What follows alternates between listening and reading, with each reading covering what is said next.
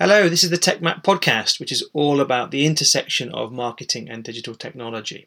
In today's show, I'm talking to Martin Thomas, who recently published a book called The Financial Times Guide to Social Media Strategy. And unsurprisingly, we're looking under the hood at social media strategy, not just getting out there and communicating on Facebook and Twitter, but actually looking for real business problems and how you can solve those using social media strategy, and then what that looks like in terms of the actual communication or whatever you're using those social tools for. Martin is a super experienced guy, knows his subject inside and out, so I hope that you get some real value out of this conversation. As usual, please leave us a review, let us know what you think, and uh, in the meantime, I hope you enjoy the show.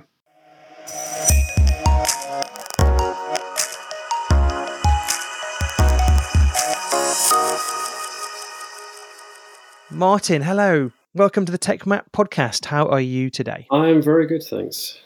I was um, really keen to bring you onto the show because you've obviously recently published a book all about social media strategy for the Financial Times, and it's one of those topic areas that I think is is has been missed over the years with the mad rush to get involved in social media. But now we're kind of ten plus years into having these social media tools, I think it's about time that as marketeers we got our act together and actually started to have some strategy behind what we're doing on social. So that's what I was really keen to talk to you about today. But before we kind of get into that, why don't you introduce yourself and tell our listeners a bit about who you are and, and how you've got to where you are? Okay, so my name is Martin Thomas. Um, I'm a marketing consultant. Uh, my background is fairly eclectic. So I spent the first uh, 13 years of my career in the PR industry. Um, I ran in one of the biggest agencies in town, moved into advertising, media, sponsorship, digital strategy, you kind of, you name it. Um, essentially, around about 11, 12 years ago, um, I started looking into this whole topic of how organizations were responding to digital. So my first book, which I co-wrote with a guy called David Brain. It was called Crowd Surfing, where we looked at the impact of uh, consumer empowerment organizations. And in that book, uh, we devoted one chapter to this emerging technology called social media. Um, we said, for example, there's this interesting technology called Twitter, which we think could potentially take on.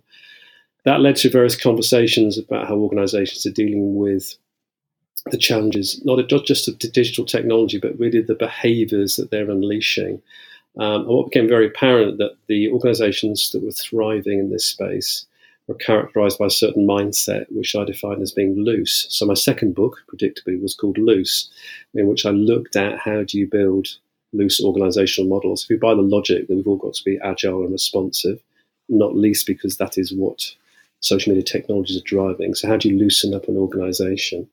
Um, and then I started doing a lot of training. So I've been a um, course leader, Institute Director. So essentially, for the last five years, I've been teaching core social media and digital skills to senior directors. Um, and the book I've just written, The Financial Times Guide to Social Media Strategy, essentially is a digest of the outputs from those workshops. And really, it's taking, it's sort of top slicing the key elements of social media. Um, focusing on those bits of the subject area that I think are most relevant to businesses, but particularly, as you say, trying to impose more of a strategic rigor. Um, my frustration generally with social is that um, most organizations kind of meandered, they wandered into social. They kind of started mm. doing it because they felt they had to. It was very tokenistic. Um, why are you on Facebook? Well, everybody else is. And this has led to um, I think some very sloppy behaviours in a sense. So we feel we've become very familiar with it. You know, this this week Facebook celebrated its 15th anniversary. Which is incredible, really, isn't it? Yeah. I think it, it's amazing that it's been around for 15 years. And yes, it's had some significant challenges over the last 12, 24 months, but you know, it's still going strong. Exactly. But I think there's just been a lack of, you know, a lack of strategic rigor applied to social, you know, as I say. And I think what this means actually is that you know, I do a lot of consulting work and auditing work, and most organizations are struggling to derive value from their investments in social media. Um, they have redundant accounts. They have accounts not really doing anything. They're wasting time. They're wasting money. Um, and actually, most importantly, they're exposing themselves to unnecessary risks. Mm. So my sense was that they need to apply, apply strategic rigor to this whole discipline to ask themselves some quite simple but fundamental questions about why we're doing this. You know, what does success look like? Could we could we achieve better success spending our money in a different way? Now these aren't radical questions, and in fact, it's almost you know a message to marketeers really is about you know rediscover the rigor and approach you take elsewhere. Mm. You know, you wouldn't invest in an advertising campaign without asking some fundamental questions. But people seem, people seem quite happy to throw money at social media um, in this naive hope that if you kind of throw enough mud somewhere, some of it will stick. Well, it's interesting. I, th- I, think over the years there's been a lot of debate about, you know, return on investment from social media, and you have all these gurus saying, oh, "There's no investment in social media; it's all free." And then you have people saying, "What's the ROI of your mum?" And all these questions were banded around for years, weren't they? And it, no one really thought to delve into it too much because there are cases of, of organizations making a huge success out of social and making it pay. But I think on the whole, as you've mentioned there, probably the average organization, as you said there, has a Facebook page, a Twitter handle that are kind of dwindling on the vine a little bit. And largely that's a result as to not understanding um, or not setting a strategy and then not understanding what those platforms are actually good to be used for. Exactly, and I think you know, there's just so much naivety. You know, one of my, you know, one of my sort of uh, lines, for example, is you know, tw- Twitter is not going to make your brand famous. Twitter is not a fame-making channel.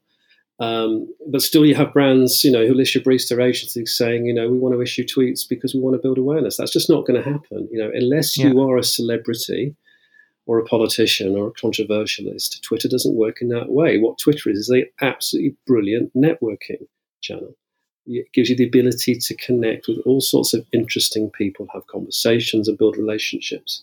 Um, the other day, I had a Twitter-based conversation with the head of World Rugby about the Barbarians rugby team um, okay. Can you, you know, can you imagine, you know, in a previous previous life, how the heck would I have been able to have that sort of conversation?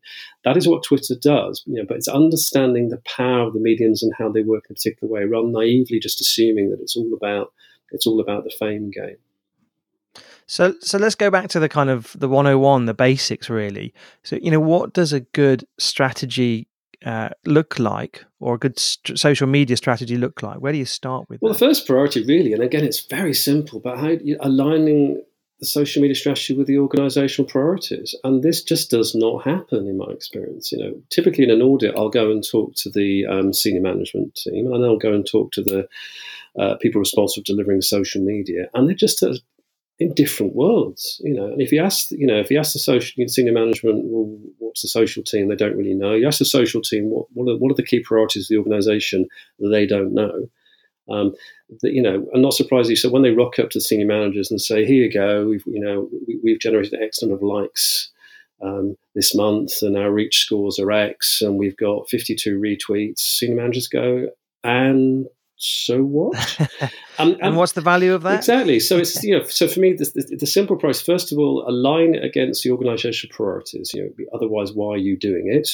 You know, the second thing is understand your stakeholder needs, and I think again the key thing you got to look at is ultimately for most for most organisations, satisfying the needs of their multiple stakeholders is a key priority. And again, it's where social fits in. So, the, so the next thing you should be doing is working out well how are our stakeholders currently engaging with us.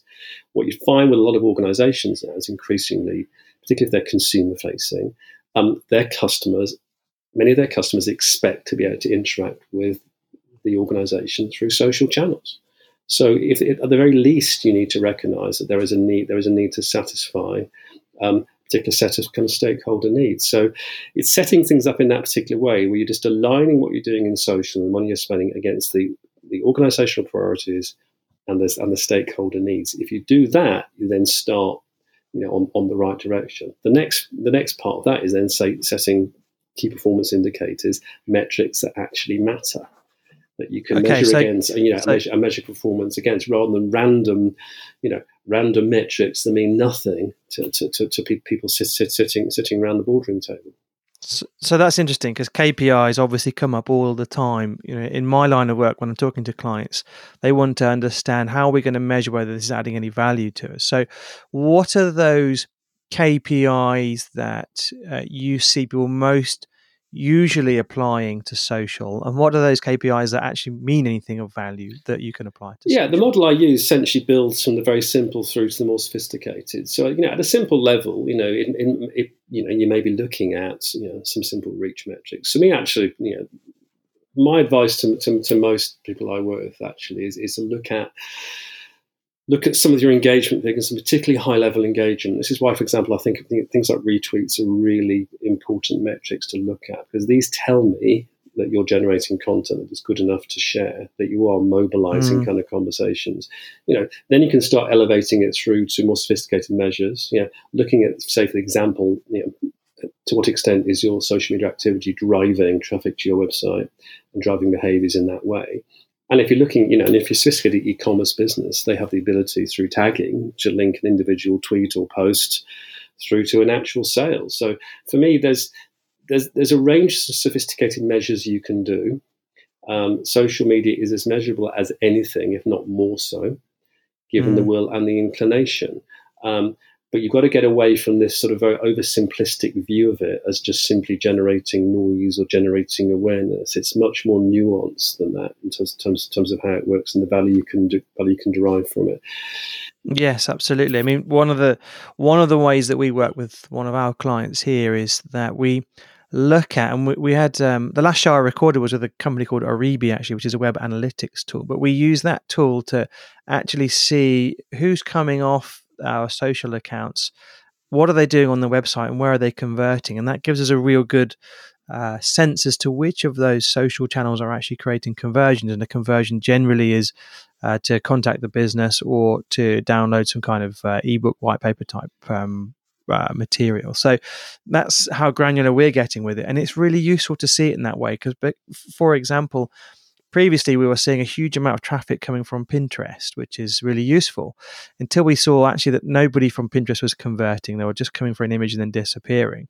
Whereas those that were coming through from Instagram, for example, were actually taking an action and getting in touch with the business. So we know now that that channel is more effective for engaging our customer than Pinterest. Yeah, and the frustration is for me is that what you're describing is still pretty rare in the industry. You know, the data is available, uh, most of it for free. Um, you just got to have the willingness and the expertise to actually start planning through it and, and, and learning from it. You know, there are simple things. There are all sorts of tools that I was looking at a tool recently where, for example, you can look at, you know, look at your follower base and work out when are they active on something like Twitter, which gives you the ability to say, well, why don't I schedule my tweets for my audience are likely to be active? You know, simple stuff, but these questions aren't typically asked. I think the other thing as well is to focus on, you know, there's an interesting um, McKinsey came out with the figure some years back. They said, look, 70% of the value from social isn't anything to do with marketing. Um, through other areas. And so, we, yes, yes, there is a marketing benefit that we can derive from it. But in areas, particularly areas like research and customer service, there are massive scale economies that can be derived from social. So once you start opening the question of how do we de- determine the value of social media, its ability to drive cost out of organizations is quite compelling. Unilever recently did a study looking, I think it was the baking category, where they, they used social listening instead of traditional research. Um, and their conclusion was we're getting results are as good, if not better, for half the price of traditional research. That's really interesting. I guess because you get yeah that you get the scale very quickly there yeah. and very yeah. affordably. Yeah, and also remember I heard a quote from British Gas saying that every time British Gas encourage a customer to instead of calling call, calling the uh, call center, going onto YouTube to find a solution to a problem because ninety percent of the calls they get are fairly simplistic. How do I how do I read my meter? How do I understand my bill? Every every single time they can get to me not to call the call center but go onto YouTube, they save eighty pounds okay, from call center costs. Imagine a business of the size of British Gas and the calls they get. Imagine how quickly those eighty pounds ratchet up to a massive potential cost saving. So social customer service for me is is you know really again a really interesting space where you can you know for, for significant customer facing organizations where there are massive scale economies you know say social listening on the market research side organizations are spending hundreds of thousands of pounds a year on pretty arid, stale, traditional research. You know, whereas you know the adage with social is it's real time, real people, real situations, real conversations. You know, so I think it's looking at you know so there's a broader range of areas above and beyond the simple, pure marketing ROI where we need to think about the value that social can can deliver. Yeah, absolutely, and, and I guess that goes back to that strategy in the first place. Is you know what do you need this to deliver for your business? It might not be lead generation or marcoms or awareness. It might be, as you say, you know saving costs or improving customer uh, experiences or enhancing your r&d capabilities for example. It's really interesting that the different applications of social media yeah exactly uh, exactly. And, and, and these are just the conversations that we had. I think part of the problem is and, and, again part of my frustration is there is a the new economy can be very dismissive of, of, of strategy and planning um, there's a culture coming out, particularly coming out of Silicon Valley, and it's kind of it is the kind of the fail fast culture, which tends to be corrupted with the view actually that why bother with planning? You know, you just keep throwing enough stuff out there, and eventually you find what, whatever works, and you do kind of more of it. Um, and again, my plea to people is, look, you know, mm. this is this is this is inculcating a bad behaviour, and it's interesting if you talk to a lot of senior marketeers, they have some frustration with. There's a generation of junior marketeers coming into the business who've been brought up with digital, who can be quite dismissive of traditional planning and strategy skills. The need to occasionally take time out to think, to plan, to decide, to ask some basic fundamental questions about why we're doing this, etc. Um, and we've almost got to relearn those old those those old sort of um, planning and strategy skills. And so, to, you know, just be, just because we're working in a real time economy and just because we're an always on economy doesn't mean uh, that we can ignore planning. Planning can still add massive value to us and save us wasting a lot of time and effort. That that makes me think about. I had a conversation with a guy called Bill Morrow recently, who runs a company called Angel's Den, and we're talking about the different ways in which um, capital money works in the US versus over here in Europe. And in the US, there's a lot more capital flowing into startups. And the idea is they'll throw a lot more money into startups because they want to see them grow and fail quickly or grow and go, turn into one of the unicorns. And they're happy to see nine fail if one goes on to be a unicorn. And perhaps that is what's driving this culture of, you know, let's be quick, let's be agile, let's be fast here, and let's not waste time on strategy. Let's see what works. If it fails, that's fine. We'll move on to something else. Whereas over here in Europe, we take a bit more of a risk averse approach and we take our time perhaps a bit more to look at how we're investing our capital. So perhaps that's flowing through to what we're doing in terms of our, yeah, potentially. I just, I just. I just think Silicon Valley is kind of you know. It, it can be quite delusional. I remember I did a talk two years ago at the Google headquarters in Dublin um, for the Irish marketeers. I had about 400, 500 marketeers in the room, and I and I, I thought well, i was just going to be a contrarian. So I basically kind of did a whole talk about how Google Google talks rubbish. You know, I said, yeah, how many people in this room have have a license to fail fast? You know, you know, and, and of course nobody. And he said, this is just nonsense. If you look at some of the yeah. sound bites coming out of Silicon Valley, it's complete nonsense you know, they justify, you know, they're successful businesses, but they're not successful because they do certain things. They, they, they tend to sort of trot out these, and it is almost like sort of marketing by marketing by, by sort of tweet. You get these kind of pithy little quotes that sound great on a tweet, but when you actually interrogate them and push them on it, so it doesn't stack up. You know, for me, you know, sort of, the, the, you know, the fail fast culture is damaging, and it doesn't mean you don't mm. experiment. It doesn't mean you don't take risks. It doesn't mean all of this, but it just, I say, it just encourages this this, this anti-planning, anti-strategy ethos, um, mm. which I just think we need to fight. And so, you know, even, even even a tweet needs to be thought through and planned. You know, I say because it just you know it doesn't work in that particular way. And I think, and again, this is this is kind of I think the root cause, in a sense, of why I felt the need to write the book. Is this this kind of sense of frustration to say, look, we're being very sloppy. We're by, we've all now bought, you know, 15 years later, we're all we're all buying into the all pervasive power of social media for good and ill. And clearly, at the moment, um, Facebook in particular is facing some massive reputational challenges. We've recognized we recognise its important. It's embedded into everybody's behaviour. You know, one of the, one of my lines to companies is about every, you know, every employee with a smartphone is a potential risk now because they're all on social. It's just part and parcel of how we live. But we've not applied any real rigorous thinking um, to how we're using it why we're using it. And, and, and in, part, this is the reason why when social media um, people do get into the boardroom, they don't tend to get listened to because the boardroom are just unimpressed with the kind of sloppiness and just generally the lack of lack of rigorous thinking that they're applying to what they're trying to do. Mm. But clearly, there are you know lots of successful case studies, use cases of organizations that have really adopted a social first approach or a social media strategy approach that that are seeing real benefits here. So you obviously in your book you've written um, about using social media or being more strategic. So who have you uh, you've obviously mentioned British Gas, but are there other examples of organisations that you've seen that have you know really understood this and are doing it really well? Yeah, I think they're good. I think in the customer service space, O2 consistently are deemed to be very good. Um, they've managed to, you know, particularly they had you know they had a sort of a, another outage recently, but their ability to handle quite tricky situations. Uh, tricky conversations through well trained people is very good. Um, actually interesting. Um, again, on customer service space, um, Royal Mail are very good. Actually, if you've ever got a problem with your letter or parcel delivery, um, I would recommend you tweet it because they are excellent. And I think an interesting insight from them. And while I was talking to their the lady responsible for their social customer service platform, and she said most people working here are in their fifties and sixties because um, we can train them to understand technology in a couple of days, but to understand customers takes decades. And I think it's a really interesting insight again about how companies approach this. There's still a tendency to throw the most junior member of the team on something like customer social customer service because they get technology. But what they don't get um, is the ability to judge situations. And, and I do believe actually that the one characteristic or quality that defines success and failure in social is the ability to exercise judgment, because so much of what we're dealing with requires quite sophisticated, subtle judgment skills. You know, do I respond to this post? Do I not?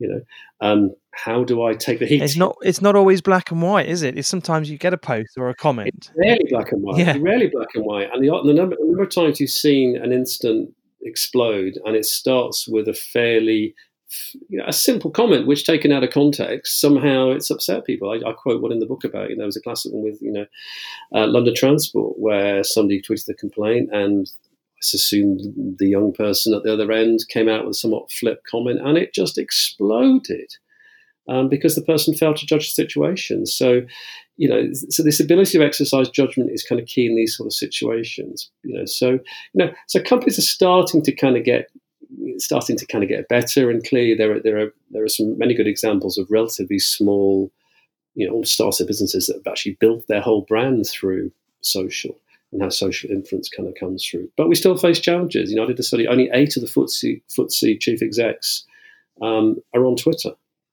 Um, you know, so you know, 92 of them have turned around and said, you know what, I'm not exposing myself to this level of exposure. It's not worth it. It doesn't stack up. Uh, although interestingly, there was a piece of research came out this week from Brunswick um, where they'd um, highlighted actually now that for investors, social media has become an absolutely critical way in which they judge the um, health of organizations and in particular the social media activity of the senior leadership teams. We're starting to see things shifting, but it's starting from a very kind of slow base, if you like, very, very low base. Well, if if it's the investors that are driving that change, it'll happen quickly because obviously that's the lifeblood yeah. of an organisation. Exactly. And what's in, and what's interesting in America, because I did a study in America, it's actually much greater. You know, there are far more senior leaders in the states who have an active social media presence. You know, and in part, I think it's interesting. I think people talking about sort of different cultural changes. I think um, somebody was telling me there is a, there is definitely a sort of sense in the states that the, the chief exec's almost like chief salesperson for the organisations. They have much more of a sense of you know chief executive as uh, taking a kind of you know a very public, a very, it looks like like Tim Cook at Apple, who has been you know he's a very interesting uh, use of social media as a leadership tool. Um, and like I say, someone like Elon Musk who uses it, but Elon does tend to get himself into trouble. doesn't he just? Um, Tim, yeah. You know, doesn't he just uh, forty million dollar fines later for for breach of regulation? So like Tim Cook has been very smart at, you know. Putting a message across, but also talking about his wider interests. You know, he's a you know he's a very strong advocate for gay rights. He's a, he's, he's, he's, he's willing to take a stand on particular issues. Um, and he's a good example, I think, of a chief executive who has is using it, it as a means to communicate with a wider audience. I think you see that more and more, don't you? And you know, not just in business, I suppose, but if we look at the exploits of President Trump on Twitter, for example, it's very much a, an opportunity for him to get direct to his audience, as it were, without going through layers of uh, filtration yeah. and strategic management, I suppose, of what he's saying. But I wonder if this kind of ties in with that whole uh, topic of personal branding when it comes down to you know the senior leadership team being seen on social media as a uh, as a way for investors to measure their appetite for investing in a company. It's that it's that personal brand of the CEO and the CFO, etc., that uh, is evident. Yeah. yeah, and I think it, and, it, and, it, and it is thinking of it as a team effort, you know, my my contention actually is that the reputation of organisations is now defined by the aggregated social media profiles of the senior team, not the corporate channels. Because actually, whether you're an investor or a potential employee or a potential partner, you are checking out the senior team. It's what the Americans call bench strength, the ability to kind of showcase a breadth of talent and capability across the organisation. Again, what's interesting, I run sessions for boards looking at this very issue and saying, look, you are a team of individuals. You need to have individual personalities and profiles. We also need to work together as a team. That doesn't mean you all have to be identical because the, you know, the CTO will have a different perspective on life than the marketing person. Yes. But equally, you need to think of yourselves as a team and how do we come across as a team is there a consistency and a coherence to what we're saying, whilst allowing the individual personalities to flourish? And it's this type of thinking that I think we're going to start seeing organisations recognise. You know, the corporate comms professionals have been agonising for far too long about the official corporate channels. Those are not the channels I don't think that matter going forward. You know, I see it. My you know, my my eldest my el- my eldest son is you know is graduated and is you know going for interviews and stuff. And it's fascinating to see how much him and his generation are checking out the people who are interviewing them you know and and the level and you, know, you talk to chief executives and they talk about how they've been scrutinized and checked out by people. And they find it quite amazing that now having whether it's with prospective employees or business partners or customers people have checked them out and, and know a heck of a lot about them before they even have their first meeting. I think this is a really interesting kind of cultural change which they need to get their heads around. I think a lot of them, for a lot of them, it's still quite an alarming, disturbing, you know, state of affairs because they've, you know, they've been quite happy to hide for decades behind the corporate comms protectors who have kind of kept them away from all this stuff. But suddenly we're into a much more kind of fluid mm. space. What did you call that bench strength? Did you say? Bench bench strength. It's, you know, it's, it's, it's, you know, it's it's a, it's a sporting yeah. metaphor for you know for making sure that you know you have different people on your bench doing different things. But its ability to you know, and I do think this is it is this this need for organisations to you know say work as a team, think as a team, think how we're coming across, and how do we collectively express the views you know, of the organisation. Is this a, is this a company? Are these people I want to work with or for or buy from? Are questions that people are asking, mm. and these are questions that have to be lodged in people's heads, you know, when, when they approach this thing. So it's really interesting that we've been talking about social media strategy for about 25 minutes and we've got into various different use cases. We've talked about, you know, using it as a tool for awareness and lead generation. We've talked about customer service. We've talked about uh, research. And now we're talking about the idea that you can use social media for, I guess, personal branding and uh, branding, almost branding your uh, senior leadership team, your CEO, as a way to attract and uh, engage with capital effectively. So, you know, what there's four or five different, really, really strong, different, but very different use cases of how to use this tech. So, if we go back to what we started off with, is that you know if you if your idea with social media is just to jump in set up a facebook page and twitter handle and away you go you can see exactly already how that's ineffective because you haven't aligned it to a particular business use case. Or you haven't looked at or planned out what kind of value or return you want to get from the the time and budget you'll invest in that channel. Exactly you know and and and, and so all i'm you know my whole sort of you know pitch if you like is to say you've all meandered into this space. You've dabbled, you've experimented. You know, you, most most organisations have got some form of social media presence. You know, and it's kind of fine. But now is the time to actually take a step back and say, why are we doing this, and how can we align what we're doing against actually what will make a difference to our organisation? Yes, you know? and, and and focus on the things that really matter. You know, the reality is, yeah, there is an expectation now from your stakeholders that you will have a presence and you will be responsive. So I don't think any organisation has the option of saying we're just not going to play in this space. So part of what you're doing is always going to be reactive. You know, if I if I issue a tweet to my bank with a complaint, I expect my bank to respond to me. You know, and what you're finding now interesting enough is that you know a lot of consumer affairs correspondents are actually um, suggesting to customers that you know this is this is a very effective way to, to get a response. So you have to you know in that sense you you have to have that kind of reactive thing. From a proactive perspective, it's sitting down with the social media professionals and senior team and saying, look, where can it where can we make a real difference the way we're working? Whether it's taking cost out of the business, which is where something like social customer service can really um, come into its own, or is it about you know, reputational env- enhancements, or you know, how, how does you know? There's all sorts of different ways, but have those converse, grown-up conversations about where it fits. The other thing you'll find, of course, the, the, the perennial frustration with the social media teams I speak to is that they're under-resourced. You know, there's not enough people. There's never enough money. Um, but again, they're never going to get the money or the resources until they convince a senior team that can really add value. Mm. So having those having those grown-up conversations will unlock funds um, it'll unlock resources. It'll take the social media team from the kind of from the basement, plugging away, you know, as best as they can, and suddenly they'll become core to the organization. And where you see social media baked into the heart of the organization, that's when you start seeing start seeing kind of real value. Yes. Um, it's interesting because like Asda, for example, I remember chatting to the head of comms at Asda. You know, they've actually integrated um, social, PR, and customer service into one unit.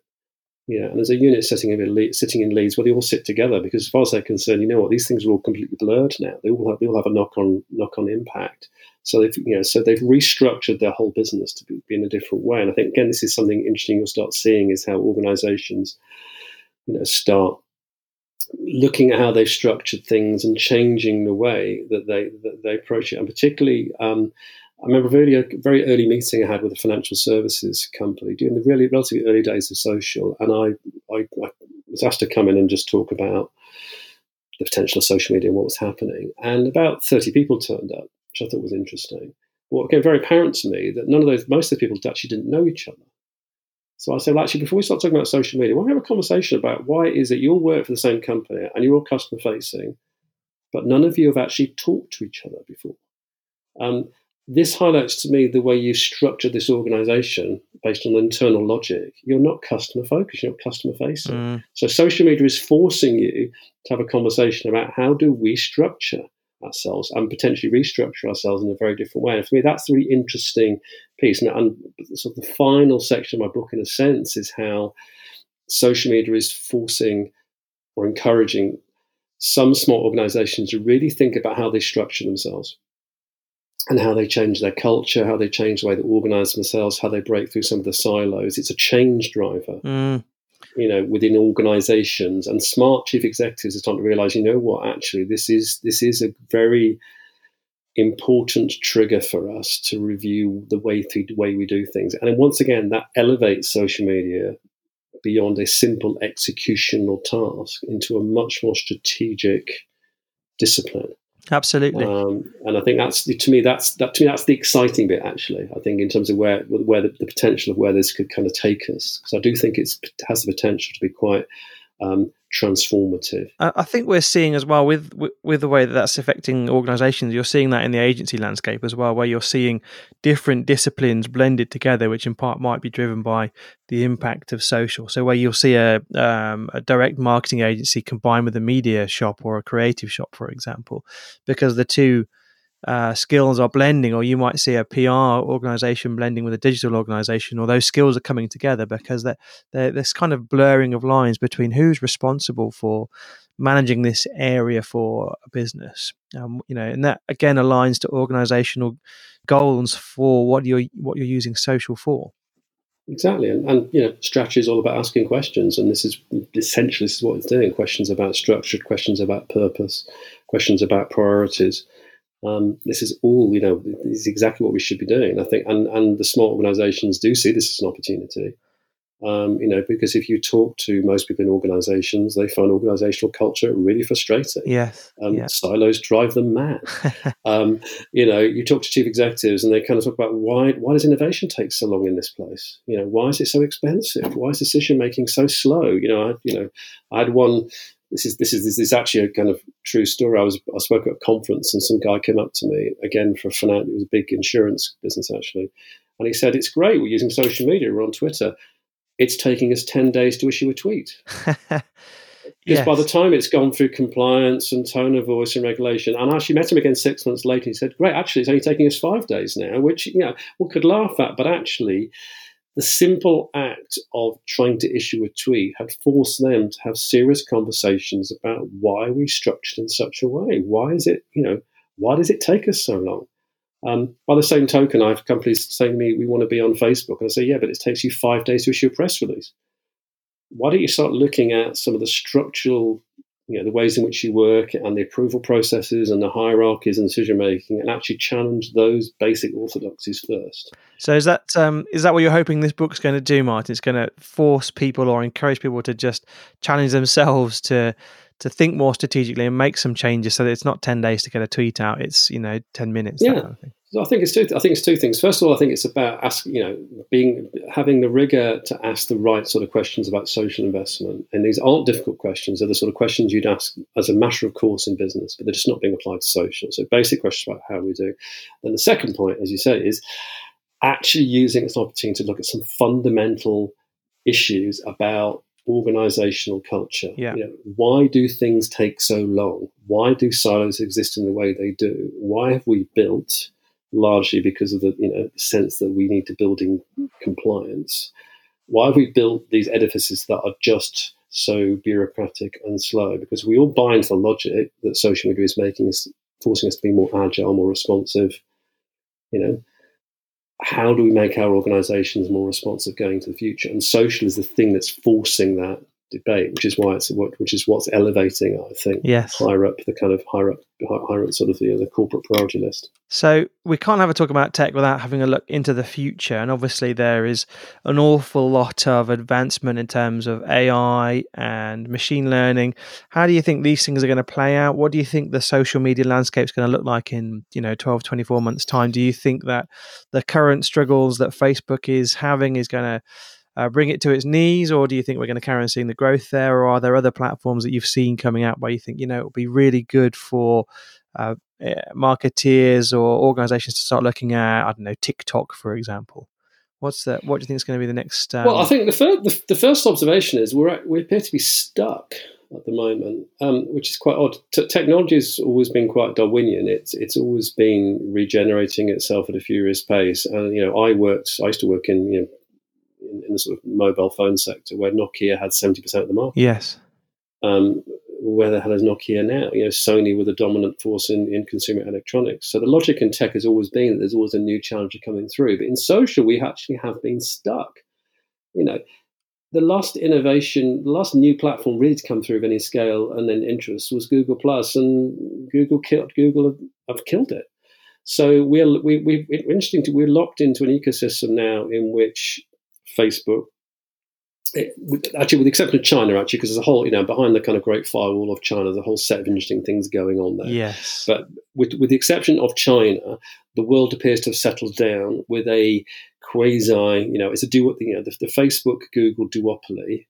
Um, really is, you know, has kind of locked the space. Twitter is um, actually showing signs of life and vitality, but I think a recognition on their part that it's never going to be a mass medium it's always going to be um, a favorite channel for news and influencers and experts and this sort of thing. But Twitter is never going to be a mass a mass medium. So I think the world's kind of in, in a sense crying out for where is the next Facebook going to come from, and I do think that.